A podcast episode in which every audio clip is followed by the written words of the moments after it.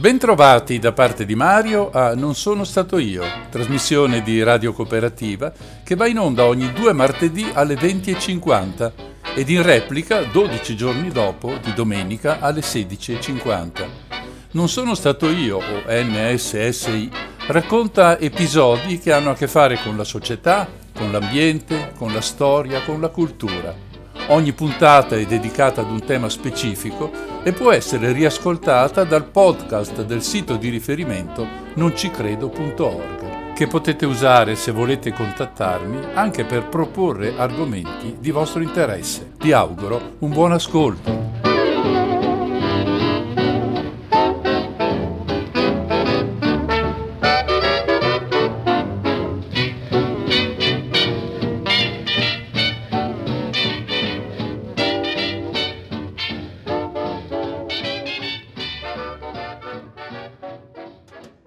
Bentrovati cari amici per questa nuova puntata di NSSI.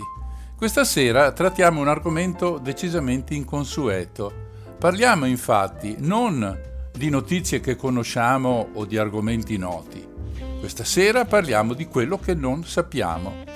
In effetti la scuola ci insegna a cercare risposte alle domande che noi facciamo a quelle che ci fanno gli insegnanti per capire se abbiamo studiato abbastanza e a quelle che noi stessi ci facciamo o che facciamo agli insegnanti quando un barlume di curiosità entra nel nostro cervello. Questa sera faremo il contrario. Cercheremo delle domande che non hanno risposta, domande alle quali, almeno fino ad adesso, nessuno ha saputo dare una spiegazione.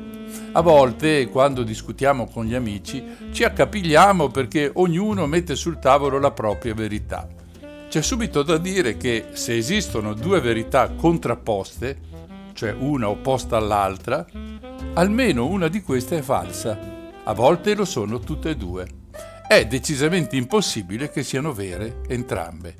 È per questo che la scienza ha inventato una risposta saggia di fronte a questioni di cui non sappiamo niente. Questa risposta è non lo sappiamo, che dovrebbe essere usata più spesso di quanto si faccia così da sembrare più onesti e francamente anche meno idioti. Certo, da bambini ci facciamo domande alle quali potremo rispondere solo più avanti nella nostra evoluzione grazie allo studio, alle letture, alla visione di documentari e filmati, alle lezioni che i nostri insegnanti ci impartiscono. Per esempio, perché il cielo è blu? Forse un bimbo non lo sa, ma la domanda ha una sua risposta ben precisa che ha a che vedere con le proprietà della luce che il Sole invia sul nostro pianeta quando incontra le particelle di cui è costituita l'atmosfera. Ma se chiedo Dio esiste? E se esiste è uomo o donna? Nessuno al mondo potrà darci una risposta sensata, corredata da prove e certificata con tutti i timbri apposti nel posto giusto. E domande come questa ne esistono davvero moltissime che riguardano la vita, il destino, l'aldilà e un sacco di altre cose sulle quali possiamo interrogarci. Ecco, questo è il tema di questa sera Cominceremo con le domande senza risposta e poi ci inoltreremo in una serie di alcuni eventi davvero molto ma molto misteriosi. Bastano due domande per capire quale sia il viaggio che facciamo all'interno della conoscenza. La prima, quanti universi esistono? Che se ne tira dietro un sacco di altre, alcune hanno a che fare con noi, altre con Dio. La seconda riguarda l'esistenza di vita extraterrestre, di cui però parleremo più avanti. La nostra percezione è limitata. Pensate ad esempio alle dimensioni degli oggetti. Una montagna ci sembra enormemente grande, ma se viaggiamo in aereo ci rendiamo conto che è soltanto un puntino rispetto all'intero pianeta. E poi c'è il Sole, che può contenere, pensate, un milione di terre e sembra davvero gigantesco, ma anche lui è una piccola stella rispetto ad altre che sono migliaia di volte più grandi e sono a loro volta solo dei puntini nella galassia alla quale apparteniamo tutti, la Via Lattea, composta da un numero di stelle che non conosciamo con precisione, ma che sicuramente è più grande di 200 miliardi e forse arriva a 400 miliardi. Pensate, che numeri incredibili. Eppure anche la nostra galassia non è granché se vista nell'insieme dell'universo che contiene più di 100 miliardi di galassie, alcune come la nostra, altre più piccole, altre più grandi. Ci sono galassie che si allontanano da noi con una velocità talmente elevata che la loro luce non ci raggiungerà mai. Questo significa che non potremo mai vederle, per noi è come se non esistessero. Eppure anche loro fanno parte della nostra storia, cominciata, con ogni probabilità, con una grande esplosione, un Big Bang, come lo chiamano gli scienziati, che ha dato origine ad ogni cosa, le galassie, le stelle, i pianeti, gli elementi chimici, che poi si sono combinati per dar luogo a oggetti fondamentali come l'acqua, il metano, l'atmosfera, l'anidride carbonica e così via. Noi dunque viviamo in un grande, enorme paese che è l'universo e la Via Lattea è il nostro condominio. Non sappiamo molto degli altri condomini perché sono così lontani che non abbiamo oggi gli strumenti per curiosarci dentro. E tutto nasce da piccole particelle, così piccole che noi non siamo in grado di vederle, come gli elettroni, i protoni, i neutroni, i quark, i neutrini, le basi universali del cosmo. Già, ma solo del nostro cosmo? Quello dei 100 miliardi di galassie che comprendono anche la Via Lattea? La scienza, lo sapete, cerca sempre nuove soluzioni, elabora nuove teorie che cerca di confermare con elementi di prova, con esperimenti, con, con le misure. Così, accanto all'ipotesi che vi ho appena descritto, ce n'è un'altra decisamente affascinante. Il nostro è solo uno dei molti universi presenti rimane un'ipotesi non confermata ed è figlia della meccanica quantistica, della teoria delle stringhe e di quella delle bolle, cioè di studi veramente molto molto molto complicati. Uno dei fautori di questa ipotesi è stato il compianto fisico britannico Stephen Hawking, morto nel 2018. Dunque potrebbero esserci universi differenti dal nostro, magari con particelle elementari differenti dalle nostre, quindi con proprietà diverse che porterebbero a leggi fisiche e chimiche diverse. Tutti questi universi costituiscono quello che chiamiamo il multiverso. La teoria delle stringhe più avanzata suppone che in questo multiverso ci siano 10 elevato alla 500 universi differenti. Eh, un attimo solo, facciamo i conti. 10 elevato alla 500 è un numero spaventoso, un 1 seguito da 500 zeri che non sappiamo neanche come dirlo. Ma anche questo numero è piccolissimo di fronte ad un altro concetto, quello dell'infinito. Qualcuno pensa che lo spazio sia infinito e che contenga infiniti universi che si espandono e acquistano uno spazio sempre più grande senza alcun confine. Ci sono alcune teorie quantistiche che trovano una spiegazione logica solo con la presenza di universi paralleli che vengono creati in continuazione. Alcuni possono anche essere uguali al nostro e contenere perfino le stesse persone, ma magari con caratteristiche diverse. Chi qui fa il giudice, là potrebbe essere un bandito, o fare il panettiere, o suonare l'arpa nell'orchestra di Stato.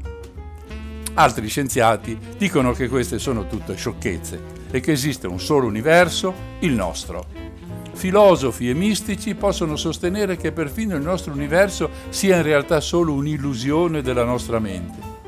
Come si vede, non c'è alcun accordo nel rispondere alla domanda quanti universi ci sono. Possiamo solo dire che il loro numero è compreso tra 0, quello che noi immaginiamo esistere ma che in realtà non c'è, e infinito, che non è certo una grande conclusione. Bene, facciamo una pausa e poi riprendiamo con la seconda domanda senza risposta.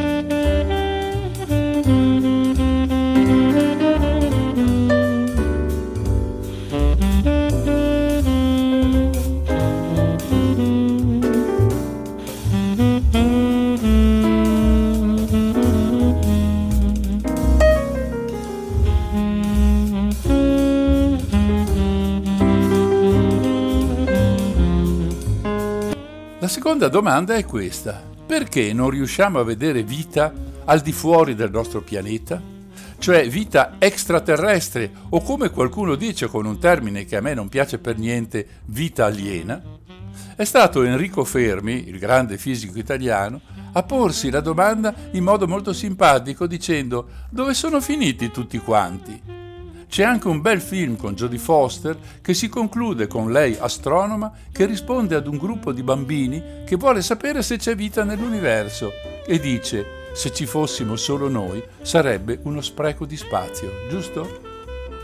Al di là delle battute e delle citazioni cinematografiche, noi non sappiamo se c'è vita là fuori, ma possiamo cercare di ragionare su questa questione.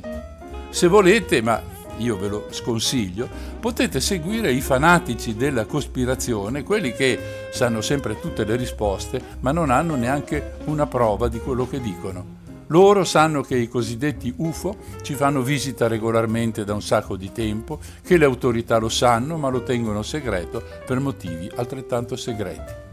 UFO è la sigla che indica oggetti volanti non identificati.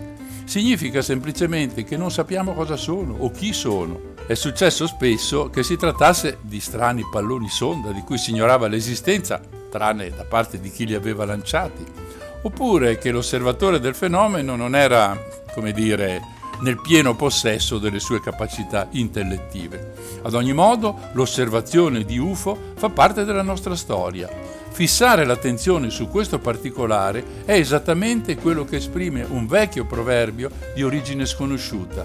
Quando il saggio indica la luna, lo stolto guarda il dito. Quello che davvero sappiamo è ben altro e io credo sia molto molto più interessante. Nel 2009 la NASA, che è l'ente spaziale degli Stati Uniti, lancia un veicolo spaziale che porta con sé un telescopio e un vero e proprio laboratorio per la gestione dei dati che vengono raccolti. La missione si chiama Kepler, in onore del grande scienziato tedesco del XVII secolo, Giovanni Kepler, e vuole individuare gli esopianeti, cioè i pianeti che non appartengono al Sistema Solare. Vengono inviati dati per dieci anni, fino al 2018, quando il carburante è esaurito e la missione viene dichiarata conclusa. Ora, che cosa scopre Kepler? Scopre più di 2300 pianeti e nel catalogo che viene realizzato al termine della missione sono inserite più di 13 milioni di stelle, non tutte osservate da Kepler ma dedotte dal suo viaggio. Ci importa? Eh, ci importa sì, perché la ricerca della vita extraterrestre deve partire da dove essa si potrebbe o si è potuta sviluppare. Serve insomma un pianeta, tra virgolette, giusto, né troppo vicino né troppo lontano dalla sua stella o dal suo sistema di stelle, né troppo piccolo né troppo grande. Ce ne sono nell'elenco di quelli trovati da Kepler? Certo che ce ne sono, almeno un centinaio. Ora, se considerate la miseria della porzione di spazio percorsa dal veicolo Kepler nella nostra galassia, si possono fare dei calcoli statistici. È assai probabile che nell'intera Via Lattea i pianeti simili a quelli osservati dal telescopio siano talmente tanti che, anche se uno solo ogni 10.000 presentasse situazioni favorevoli alla vita, ne resterebbero circa 50 milioni. Dite la verità, se dovreste puntare 100 euro sull'esistenza di vita nella Via Lattea, con queste cifre lo fareste? Io credo di sì. Eppure non abbiamo alcun contatto con queste eventuali altre forme di vita della nostra galassia. Ricordate? Stiamo parlando del nostro condominio in una città popolata da centinaia di miliardi di condomini simili. Ci servono però altre informazioni per essere più precisi torniamo coi piedi per terra, anzi torniamo coi piedi sulla Terra, intesa come pianeta.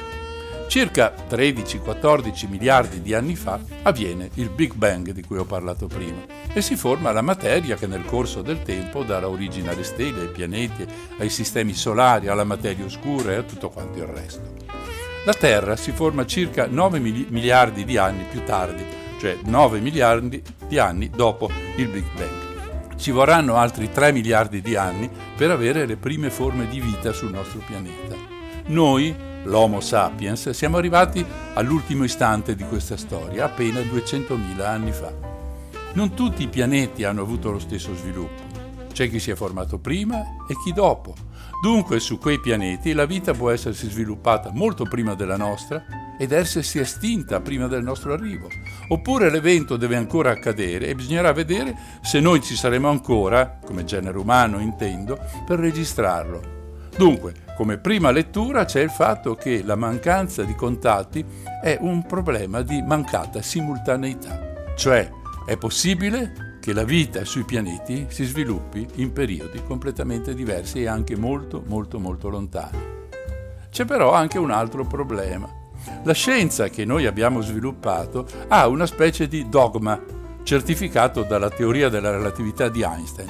Niente può viaggiare più veloce della luce nel vuoto, grosso modo 300.000 km al secondo. Certo, è un bel andare. La luce del Sole, che pure è distante 150 milioni di chilometri da noi, impiega solo 8 minuti e mezzo a raggiungerci ma abbiamo già visto che questi numeri sono piccolissimi rispetto a quelli che si riferiscono all'intera galassia, per non parlare poi del nostro universo. Noi abitiamo in periferia della Via Lattea. Per raggiungere il centro galattico occorre percorrere circa 265 milioni di miliardi di chilometri, corrispondenti a 28.000 anni luce. Un anno luce è lo spazio che la luce percorre nel vuoto in 365 giorni. Significa che il centro galattico che i nostri telescopi osservano oggi si mostra ai nostri occhi come era 28.000 anni fa, che è il tempo necessario alla luce per raggiungere dal centro della galassia i nostri occhi attraverso il telescopio. Questo cosa significa per quanto riguarda i nostri rapporti con le altre forme di vita? Lo scopriamo dopo un breve intervallo.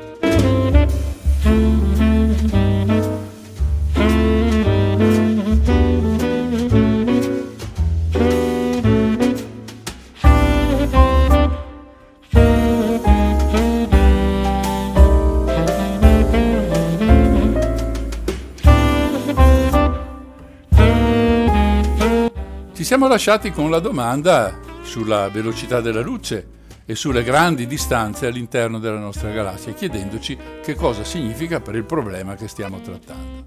Beh, questo significa che dal momento che tutti i veicoli che abbiamo inventato viaggiano a velocità terribilmente più basse di quella della luce, un incontro fisico con altri esseri viventi è quanto mai improponibile.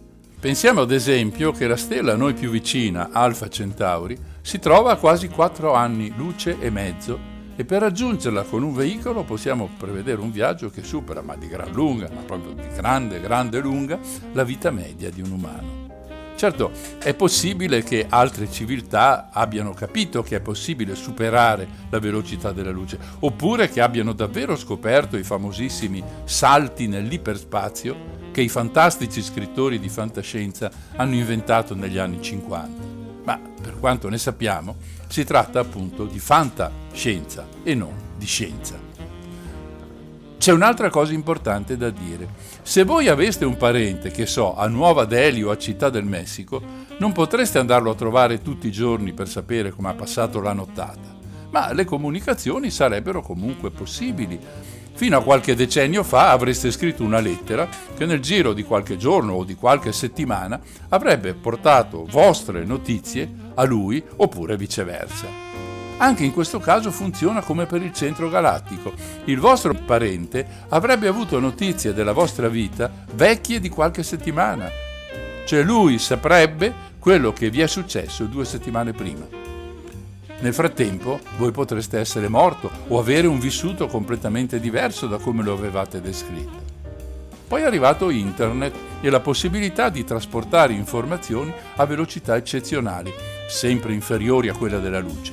E il vostro parente avrebbe notizie, come si dice oggi, in tempo reale, cioè saprebbe di voi le cose che vi stanno succedendo al momento, eh, sempre che lui apra le mail quando gli arrivano.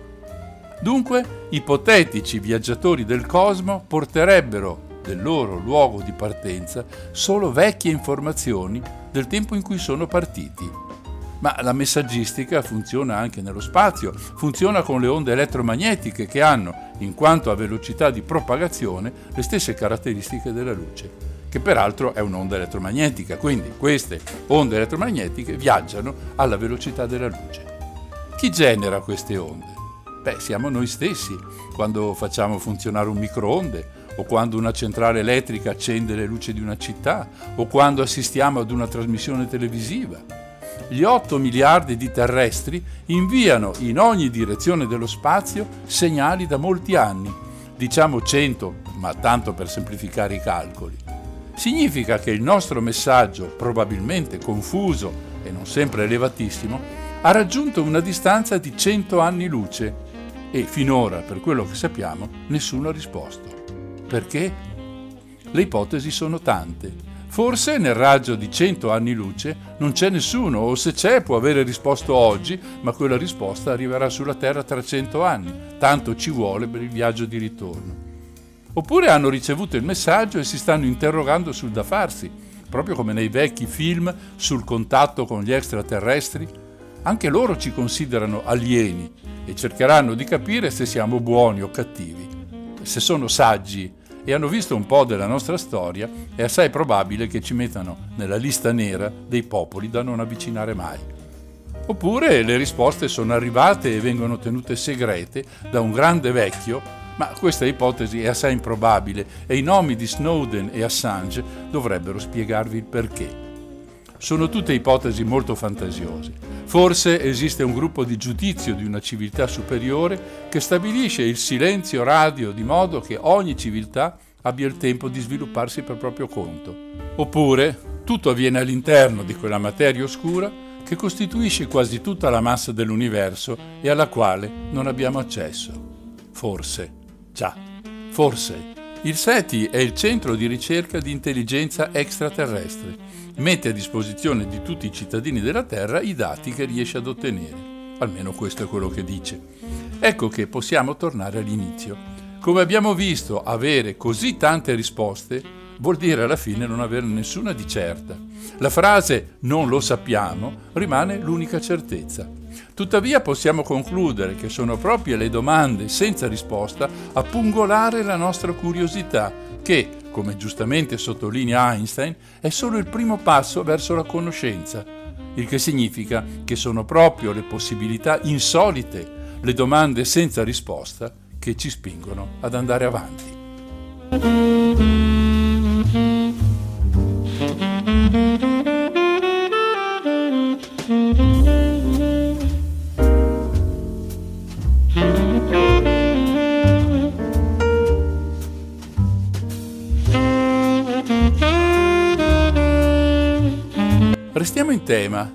Continuiamo a navigare nel mistero dei cieli. Parliamo di UFO.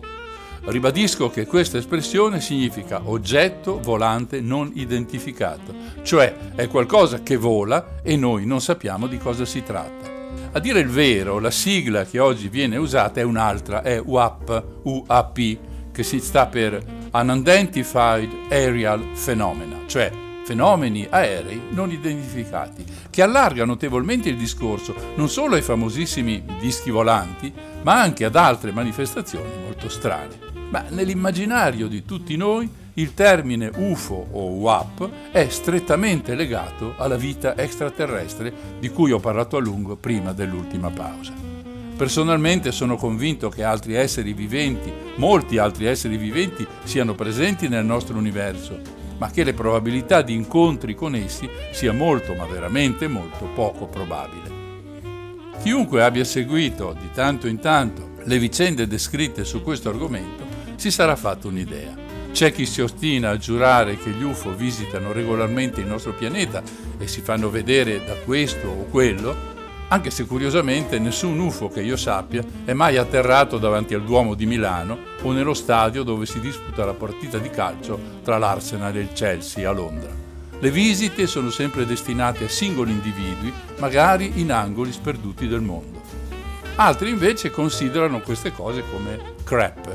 Questo è un termine inglese, crap, C-R-A-P, è utilizzato dallo scienziato Michael Shermer su Scientific American, una delle riviste più importanti e antiche di divulgazione scientifica, che tra l'altro fa parte del gruppo di Nature. Il termine crap significa letteralmente stronzate, scusate il francesismo, ma l'acronimo si può leggere come Completely Ridiculous Alien Piffle, ovvero scemenze aliene completamente ridicole. Quindi ci sono queste due posizioni molto distanti e molto diverse da loro. Noi possiamo stare da una o dall'altra parte di queste posizioni o anche metterci nel mezzo e sostenere che fino a che non avremo le prove della presenza extraterrestre sulla Terra, continueremo a preferire una serata con gli amici piuttosto che una discussione sull'argomento.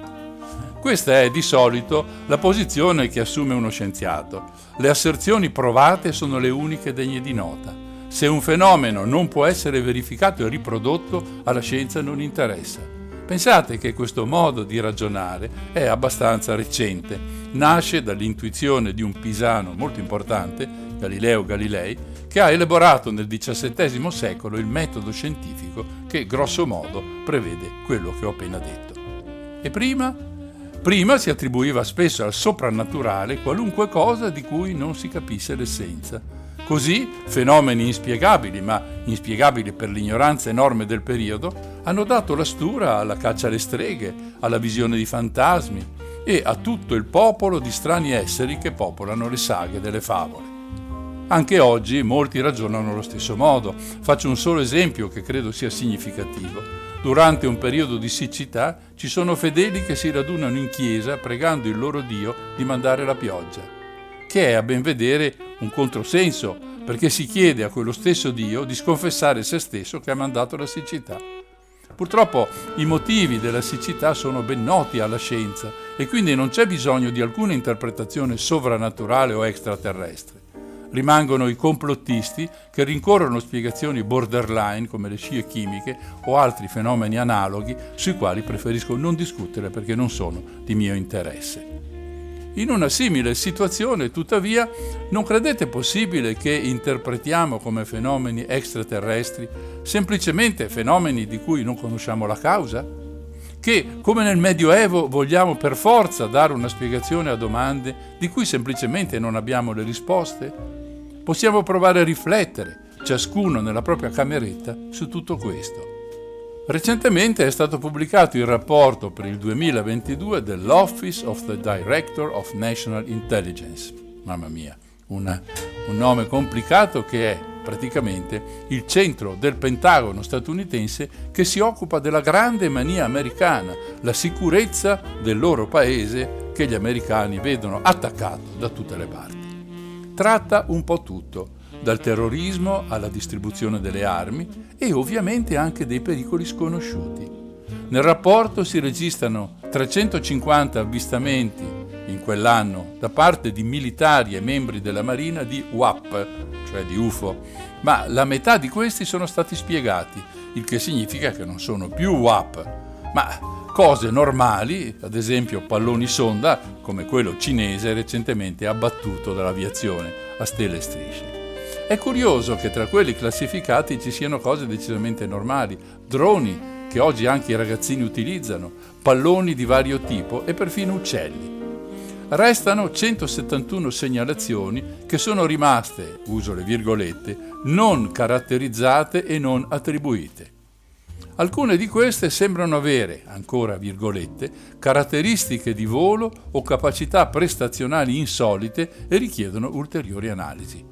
Questo si legge nel rapporto di questo organismo. Ma almeno alcune delle anomalie potrebbero essere attribuite a difetti dei sensori o altre cause non così misteriose. Infatti, scrivono ancora in questo rapporto, molti avvistamenti mancano di dati abbastanza dettagliati per consentire l'attribuzione di WAP con elevata certezza. Questo afferma il nostro il rapporto del gruppo americano. Eh, vi ricordo sempre che WAP eh, potete tradurlo con UFO per vostra comodità. Insomma, per questo centro e per la NASA i misteriosi oggetti non sono poi così misteriosi e il fatto che se ne avvistino sempre di più dipende essenzialmente dalla tecnologia di indagine sempre più raffinata. È interessante leggere quello che scrive la NASA, l'ente spaziale americano, che in sostanza avverte che non esiste alcuna prova che quei fenomeni misteriosi, insomma gli UAP, abbiano avuto il sostegno in qualunque modo da parte degli UFO, cioè da parte di entità extraterrestri. Questo è un grande passo in avanti perché sottintende all'affermazione che finora non esiste alcuna certezza su eventuali invasioni degli ultracorpi, eh, per i non fanatici di fantascienza, questa è una citazione ad uno dei film più famosi del genere prodotto a metà anni 50. Forse abbiamo poca conoscenza della enorme quantità di gruppi e centri ufologici presenti nel mondo e anche in Italia.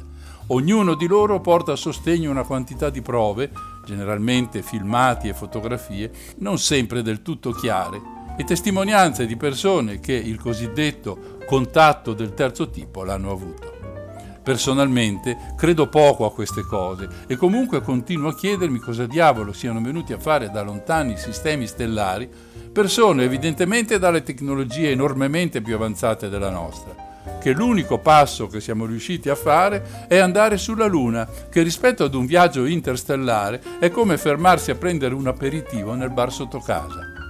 È assai probabile che, una volta visto come il genere umano ha gestito le cose qui sulla Terra, o non ne vogliano sapere di fermarsi, o aspettino semplicemente il nostro suicidio collettivo per prendere possesso del pianeta senza sparare un colpo.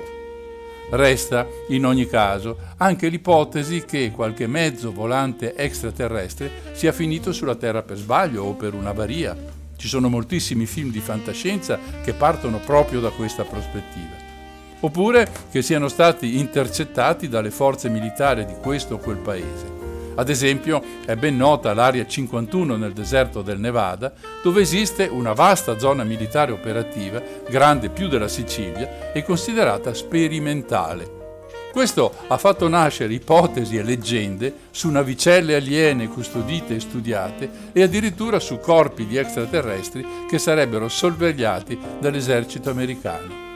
Ovviamente il tutto è top secret e proprio per questo è come se non esistesse. Quale vantaggio potrebbero avere i vertici militari americani a mantenere per così tanti anni un segreto così grande?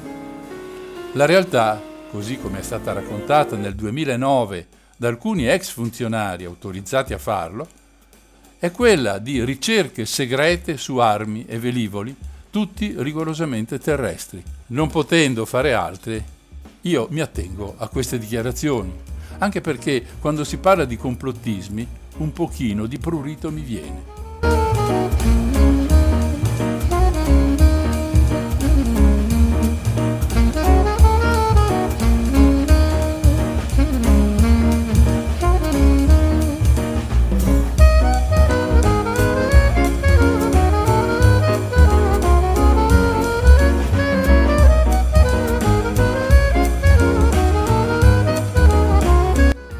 Adesso cambiamo completamente argomento, rimanendo però sempre ancorati ai misteri misteriosi.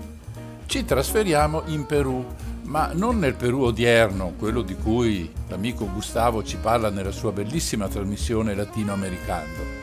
Ci trasferiamo nel Perù del primo secolo d.C.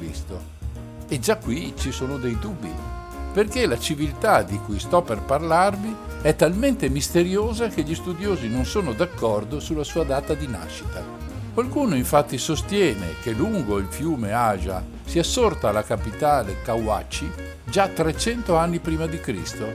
Tuttavia la maggior parte degli storici fissa la durata di questa civiltà tra il primo e il VI secolo d.C. Stiamo parlando della misteriosa civiltà Nazca, che precede quelle degli Inca. Le informazioni che abbiamo sono, come sempre per il periodo, frammentarie, ma in questo caso c'è qualcosa di più interessante che richiama la nostra attenzione. Vediamo un po' di che cosa si tratta. Una delle lavorazioni più belle e significative dei Nazca riguarda il vasellame, che dipingevano a colori, rappresentando molto spesso figure umane con gli arti tagliati da questo molti hanno dedotto che i Nazca praticassero sacrifici umani, cosa del resto piuttosto comune nelle civiltà della zona. Maya, Aztechi, Inca avevano questa pratica comune. Quando gli spagnoli conquistano il Messico, un gruppo di francescani ha un dibattito acceso con i sacerdoti aztechi, intimando loro di smetterla con questi orribili sacrifici. Ma la loro risposta è stata che gli stessi dei si erano a suo tempo sacrificati perché le loro morti lasciassero in vita gli abitanti di quelle zone. I reperti archeologici e i molti racconti dei primi visitatori sarebbe meglio chiamarli conquistatori, confermano questa possibilità. Qui però parliamo dei Nazca e della loro abilità nella realizzazione di vasi e ciotole, non sicuramente il tratto più significativo della loro presenza. In effetti, se si sorvola dall'alto la regione attorno al fiume Aja, si possono notare nel terreno dei disegni straordinari, tracciati come da una matita su un foglio di carta. Sono molto grandi e risulta davvero difficile capire come siano stati eseguiti. Raffigurano una varietà di soggetti, prevalentemente animali, l'airone, la balena, l'alligatore e così via, ma anche vegetali come il fiore, l'albero ed infine una straordinaria figura che viene chiamata oggi l'astronauta. Ora, se possiamo pensare che animali e piante fossero in qualche modo alla portata degli artisti Nazca, si fa fatica a credere che possano aver avuto tra le loro fila un astronauta, anche se l'interpretazione di quell'immagine può essere esagerata e magari si tratta semplicemente di un loro simile con la testa grossa e rotonda ed un mantello addosso. La prima scoperta e quindi l'inizio dell'analisi di queste strane linee è di circa un secolo fa. Il luogo dove sono presenti è un deserto, un altopiano arido che si estende per circa 80 km tra le città di Nazca e di Palpa, nel Perù meridionale. Ci sono più di 800 disegni, ripeto 800 disegni, e alcuni sono davvero impressionanti, come la lucertola che è lunga 180 metri o l'enorme ragno lungo 45 metri. E già questi dati ci raccontano di un'impresa davvero titanica, ma c'è di più. La cosa più curiosa, per, almeno per il momento, è il fatto che sono realizzate tracciando un'unica linea che non si interrompe mai e non si sovrappone mai ad un'altra linea. Dunque, al di là dei soggetti, anche la strategia alla base del disegno doveva essere preordinata, organizzata, pensata con molta cura. Il modo di ottenere l'effetto è abbastanza conosciuto. Nel deserto il terreno è di colore rossastro. Spazzando via questo colore e i sassi che costituiscono il terreno stesso, emerge la sabbia bianca del deserto, che quindi diventa la linea che noi vediamo. Nonostante siano state fatte tra il 300 e il 500 d.C., quindi quasi 2000 anni fa, sono in perfetto stato di conservazione. Eh, a ciò ha contribuito ovviamente il clima arido, asciutto, senza vento della zona. Io credo sia facile immaginare quante ipotesi siano fiorite su queste linee. Attualmente quella che va per la maggiore è che ci sia stato un enorme lavoro di squadra dietro tutto questo. Le figure venivano prima disegnate in piccolo, come una specie di modello, da applicare poi in grande sul terreno del deserto. Anche sul loro uso e sulla loro utilità ci sono molte diverse opinioni. Si va da chi pensa che fossero canali per l'irrigazione, a chi crede si trattasse di luoghi di culto religioso, a chi pensa che fossero destinate allo studio dell'astronomia, rappresentando magari le varie costellazioni o comunque insiemi di stelle, così come venivano viste da terra. In questo senso l'archeologa tedesca Maria Reiche identifica nella figura della scimmia l'orsa maggiore e in quella del delfino e del ragno la costellazione di Orione. Tra le teorie ecco quella di Erich von Däniken, famoso scrittore che dagli anni 60 sostiene che gli umani siano solo degli esseri generati da straordinari astronauti extraterrestri che sarebbero arrivati sul nostro pianeta verso il 10.000 a.C. e poi svaniti nel nulla dopo aver lasciato gli insegnamenti ai loro figliocci. È curioso come le sue teorie vengano applicate dove un briciolo di mistero c'è, ad esempio a Rapa Nui, eh, l'isola di Pasqua, di cui vi ho parlato qualche puntata fa, o tra gli egizi, dove avrebbero contribuito alla costruzione delle piramidi e così via. Il nostro von Däniken non ha fama di scienziato molto creduto da tutti gli altri e quindi l'ipotesi, pur essendo contemplata e pur essendo molto suggestiva, non ha un grande credito. Molti altri autori, come accennato prima, si sono cimentati in ipotesi. Tra le molte, due mi sembrano più accettabili di altre. La prima è quella che quelle linee rappresentassero dei tragitti, dei percorsi religiosi al termine dei quali un qualche rito doveva compiersi e questo spiegherebbe anche la lunghezza dei disegni. Una seconda ipotesi è quella che vede legarsi le linee all'acqua, elemento estremamente prezioso in una zona arida come quella.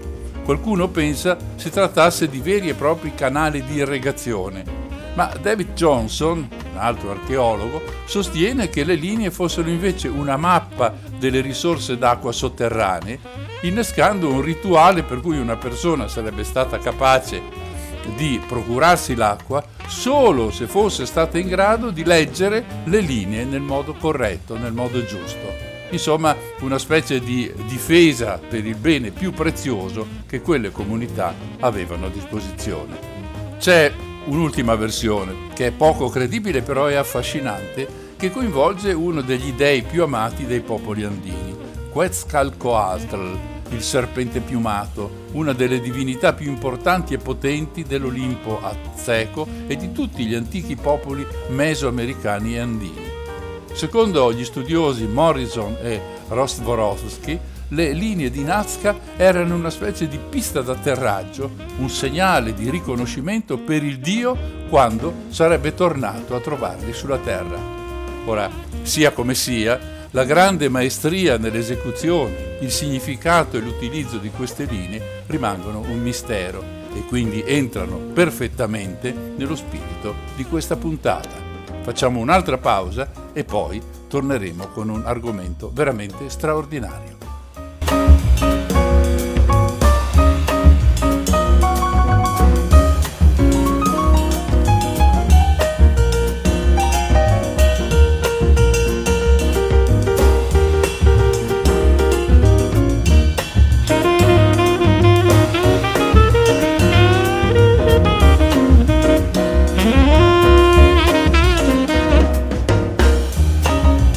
Immaginate di tornare una sera verso casa quando è già buio e prima di chiudere la porta di guardare verso la valle. Improvvisamente dalle nuvole ecco sbucare alcune luci che non fanno rumore, si spostano lentamente oppure velocemente oppure ruotano su se stesse prima di scomparire.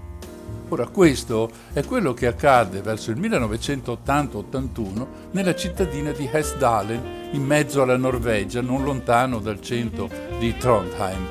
All'inizio il fenomeno così curioso viene osservato dalla popolazione locale con un numero piuttosto alto di avvistamenti, anche 20 ogni settimana. Qualcuno è spaventato, soprattutto perché non c'è nessuno che sappia dare una spiegazione a quel fenomeno. Dobbiamo anche tenere presente che non siamo nel Medioevo quando ogni fenomeno sconosciuto era attribuito al diavolo o ad altre stregonerie del genere. La notizia poi finisce sulla stampa e così la gente comincia a venire a visitare questo posto proprio per vedere le misteriose luci. Ci sono foto, filmati, ma nessuna spiegazione. C'è la testimonianza di un fotoreporter, Arne Wistel, che scriverà un libro sull'argomento e dice virgolette, una luce uscì dalle nuvole, si fermò davanti a noi e poi ne raggiunse un'altra più in basso che stava là come se la stesse aspettando. Chiuse le virgolette.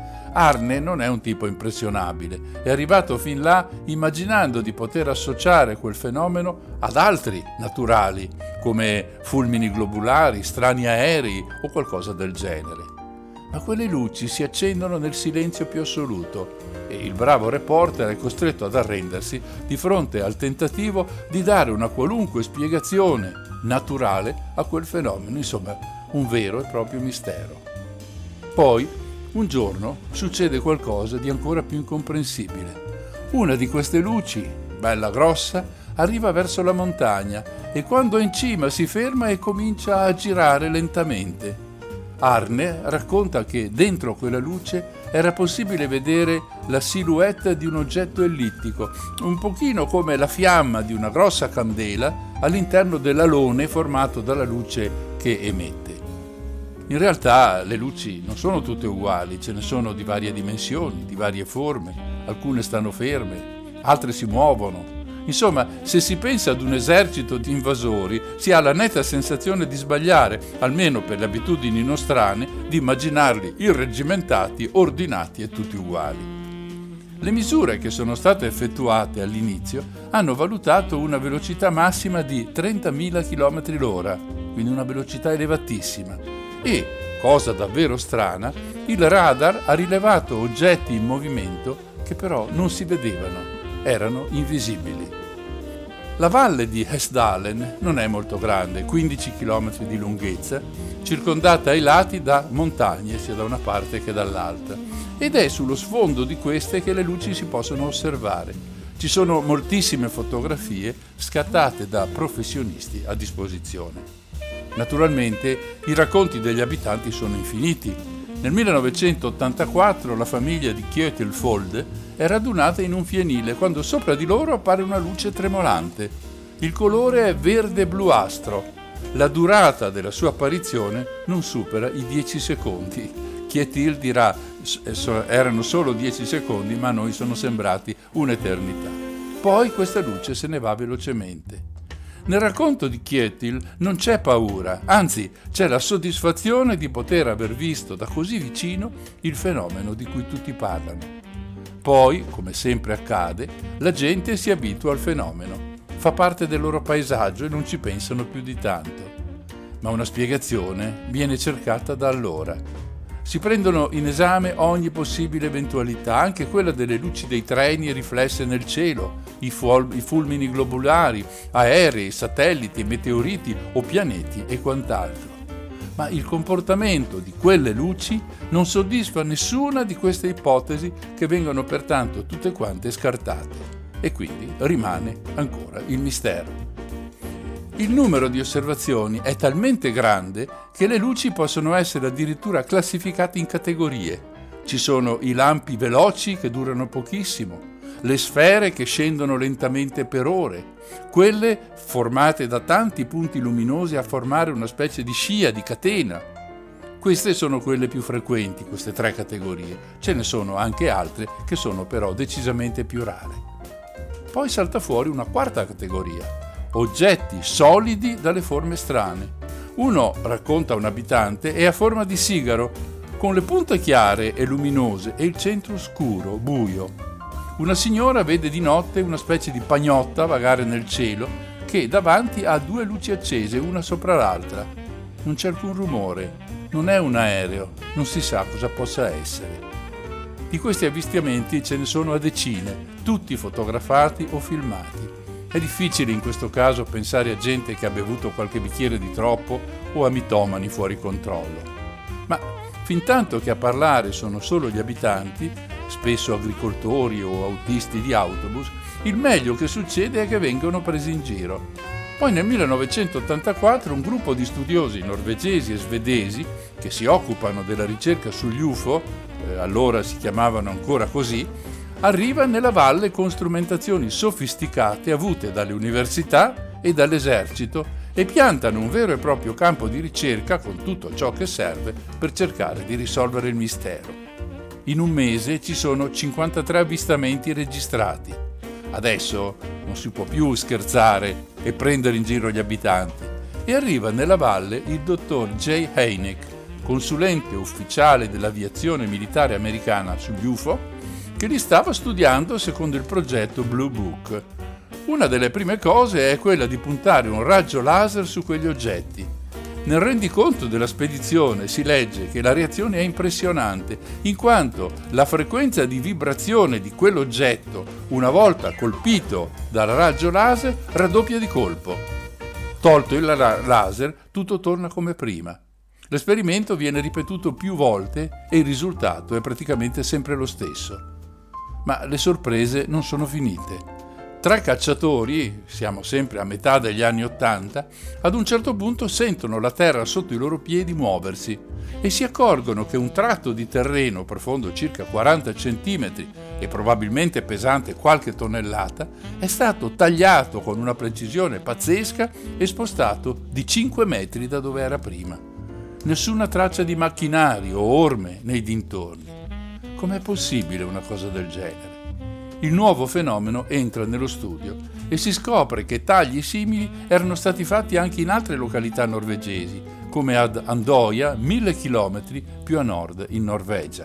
Tra tutti i misteriosi fenomeni osservati, gli oggetti, le buche nel terreno, le luci, la comunità scientifica si concentra su queste ultime, perché sono le sole che possono essere osservate, le cui caratteristiche possono essere misurate, sulle quali, per farla breve, è possibile applicare il metodo scientifico. Poi, negli anni 90, succede qualcosa. Che cosa? Lo vedremo dopo una breve pausa.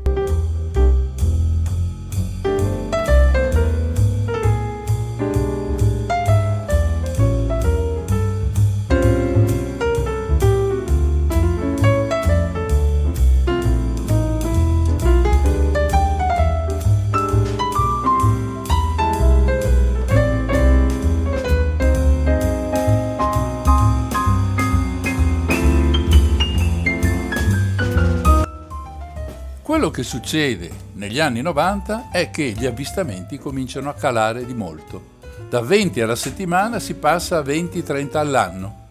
Ma il gruppo dei ricercatori norvegesi continua la sua indagine e nel 1994 organizza la prima conferenza internazionale sulle luci di Hesdalen. Arrivano scienziati da otto paesi, tra cui Russia, Giappone e Stati Uniti. Il risultato più importante della conferenza è che, da un lato, si mettono da parte spiegazioni semplici come il treno, gli aerei, i meteoriti, e dall'altro si restituisce credibilità alla gente del posto presa dieci anni prima per visionaria e un pochino pazza. Così, nel 1998 viene costruito a Hesdalen un laboratorio per lo studio di questi fenomeni, dotato di tutte le strutture e gli strumenti necessari la registrazione funziona ininterrottamente ogni giorno per 24 ore, in modo che qualunque cosa succeda nel cielo o nell'aria possa sfuggire. Finalmente, il 4 dicembre 1999, ecco la registrazione video del fenomeno, ripresa dalla telecamera e inviata in internet a disposizione di chiunque. Quel filmato può essere adesso studiato con strumenti appositi, può essere rallentato, può essere sezionato. Questa sera abbiamo parlato del progetto SETI, la ricerca di vita nell'universo. Vicino a Bologna, a Medicina, c'è un osservatorio radioastronomico che collabora con il progetto SETI. È stata raccolta una quantità mostruosa di dati, senza però trovare alcuna evidenza di vita nel cosmo. Ma quando hanno saputo delle luci di Hesdalen, i ricercatori di medicina hanno cominciato a collaborare con il centro norvegese, installando lassù anche alcune loro apparecchiature per studiare fenomeni a bassissima frequenza. I dati vengono inviati poi in tempo reale a Bologna, dove la grande struttura del centro di medicina li analizza. Allargando la cerchia dei ricercatori, ecco saltar fuori che fenomeni analoghi avvengono anche in altre parti del mondo, anche se la frequenza e la grandiosità di quelli di Hesdalen non si raggiunge mai. La curiosità diventa sempre maggiore perché, tanto per fare un'ipotesi, potrebbe anche trattarsi di una nuova forma di energia pulita di cui abbiamo così tanto bisogno. Una delle osservazioni dei molti anni di studi svolti insieme dagli italiani e dall'università norvegese è che le luci sembrano assorbire energia dal suolo quando lo toccano.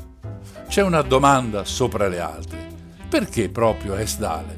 Cos'ha questa valle di diverso da tutte le altre? Che abbia a che fare con i minerali contenuti nel terreno? La zona contiene approssimativamente 16 tonnellate di minerali, circa tre volte quelli estratti in 300 anni dalle famosissime miniere di Roros si tratta prevalentemente di rame e di zinco, ma ci sono anche miniere di ferro, risalenti addirittura all'epoca vichinga di circa mille anni fa.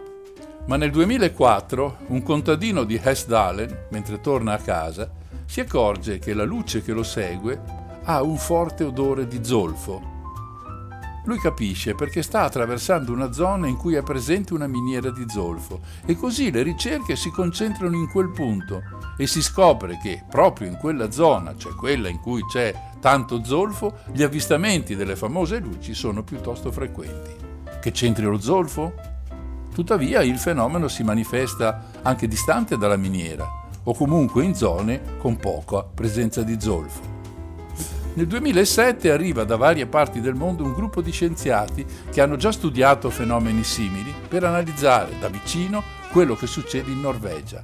In effetti, come ho anticipato, le luci non sono affatto un fenomeno esclusivo di Esdalen, ci sono decine di località in cui fenomeni analoghi, magari di dimensioni minori, si verificano.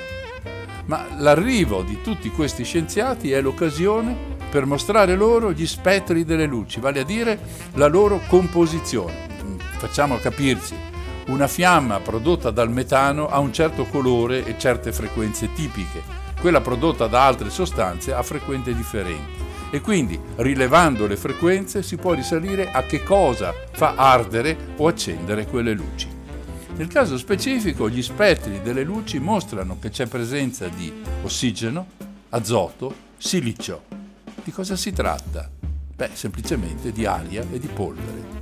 Ma ci sono tracce più rare e difficili da evidenziare.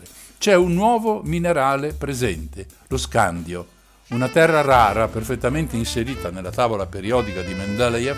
Il suo nome deriva da Scandinavia perché in quelle regioni si trova all'interno di alcuni rari minerali. Se si leggono le sue caratteristiche, salta all'occhio un'avvertenza le polveri di scandio metallico sono infiammabili all'aria. Questa novità ha portato nuova voglia di studiare il fenomeno e sono stati coinvolti molti studenti, alcune centinaia, mandati sulle montagne per raccogliere dati e fare misure. Ora, al di là dell'esito del loro lavoro, credo che questa avventura sia stata molto stimolante per i ragazzi e le ragazze norvegesi e probabilmente sia servito ad avvicinarli ulteriormente alla ricerca scientifica e alla natura. In una delle osservazioni più impressionanti si nota una luce che si muove avanti e indietro per circa 30 km totali, 15 all'andata, 15 al ritorno, impiegando un tempo di mezzo minuto circa ma la sorpresa non è tanto lo spettro luminoso, che mostra un gas che brucia e altre caratteristiche non chiarissime. La vera sorpresa viene quando si analizza lo spettro radar e si scopre che quel fenomeno è durato 4 ore. Altra notazione degli scienziati è che quel fuoco, ammesso che si tratti di fuoco, non si espande come dovrebbe fare, ma occupa sempre lo stesso volume, come se un involucro esterno impedisse l'espansione del fuoco stesso. Potrebbe essere anche un campo magnetico come quelli, fatte ovviamente le debite proporzioni, che si usano per contenere il plasma negli esperimenti sulla fusione nucleare. Ora, fare i voli pindarici non è nelle corde della scienza, ma è chiaro che capire come funziona un simile contenitore di energia, un'energia tra l'altro molto potente, sarebbe un enorme passo avanti nella ricerca energetica in generale. Nel 2012 i radioastronomi di medicina propongono una soluzione alla questione e si dicono che nella valle ci sono le antiche miniere di rame e di zolfo da un lato e il ferro contenuto nelle rocce dall'altra parte. Dunque la valle funzionerebbe come una pila, una pila galvanica. Le linee di forza di questa enorme batteria potrebbero trasportare particelle elettriche che possono poi produrre le bolle di luce che si vedono. Ora, è una spiegazione che lascia il tempo che trova, cioè, voglio dire, rimane un'ipotesi che vale tanto quanto tutte le altre. In rete ci sono ancora articoli molto recenti che parlano degli UFO di Hesdale. Personalmente, io credo si tratti di fenomeni naturali che le nostre conoscenze non sono ancora in grado di interpretare, ma prima o poi, sono certo, se ne verrà a capo. Almeno così spero.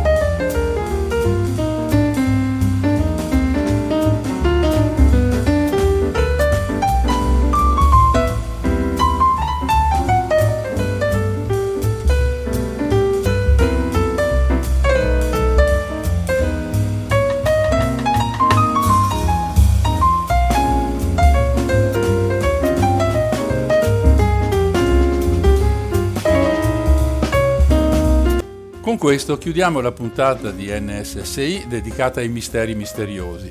Ovviamente ho selezionato solo alcuni dei fenomeni strani e ancora senza risposta. Ce ne sono tantissimi altri.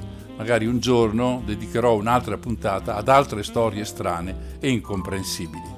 Eh, potremmo per esempio ricordare il misterioso faro delle isole Flennan al largo delle coste scozzesi oppure il caso di Jeanne Hilliard, rimasta congelata per sette ore e poi miracolosamente tornata alla vita, o ancora la maledizione del diamante di Hope, i cui proprietari sono morti o finiti in una serie impressionante di guai.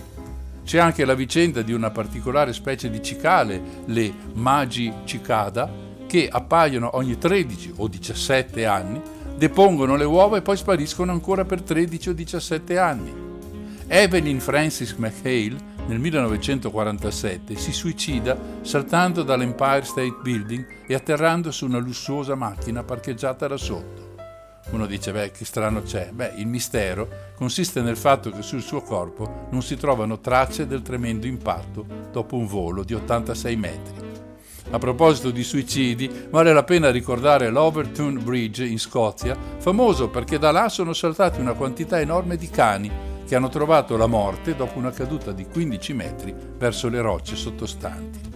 Ci sono poi i casi classici che tutti conoscono come il mostro di Loch Ness o chi era Jack, lo squartatore di Londra, e ci sono misteri anche più vicini a noi, ad esempio, vi siete mai chiesti come faccia il nostro paese, guidato com'è da moltissimi anni, a far parte del G8? Quest'ultima è ovviamente una battuta, anche se per molti non lo è così tanto. Di fronte ai misteri della natura e a quelli umani è sempre difficile pretendere di sapere una risposta. Possiamo solo avanzare ipotesi, nella speranza che prima o poi qualcuno riesca a stabilire qual è quella giusta. Per ora però ci fermiamo e lasciamo spazio alla prossima trasmissione musicale Infinitamente Blues che comincerà alle 22.30 e terminerà a mezzanotte. Questa puntata andrà ancora in onda tra due domeniche alle 16.50 mentre noi ci risentiamo per una nuova avventura tra due settimane, sempre martedì alle 20.50 sulle frequenze di Radio Cooperativa. È tutto. Da Mario, il solito affettuoso saluto. Sigla.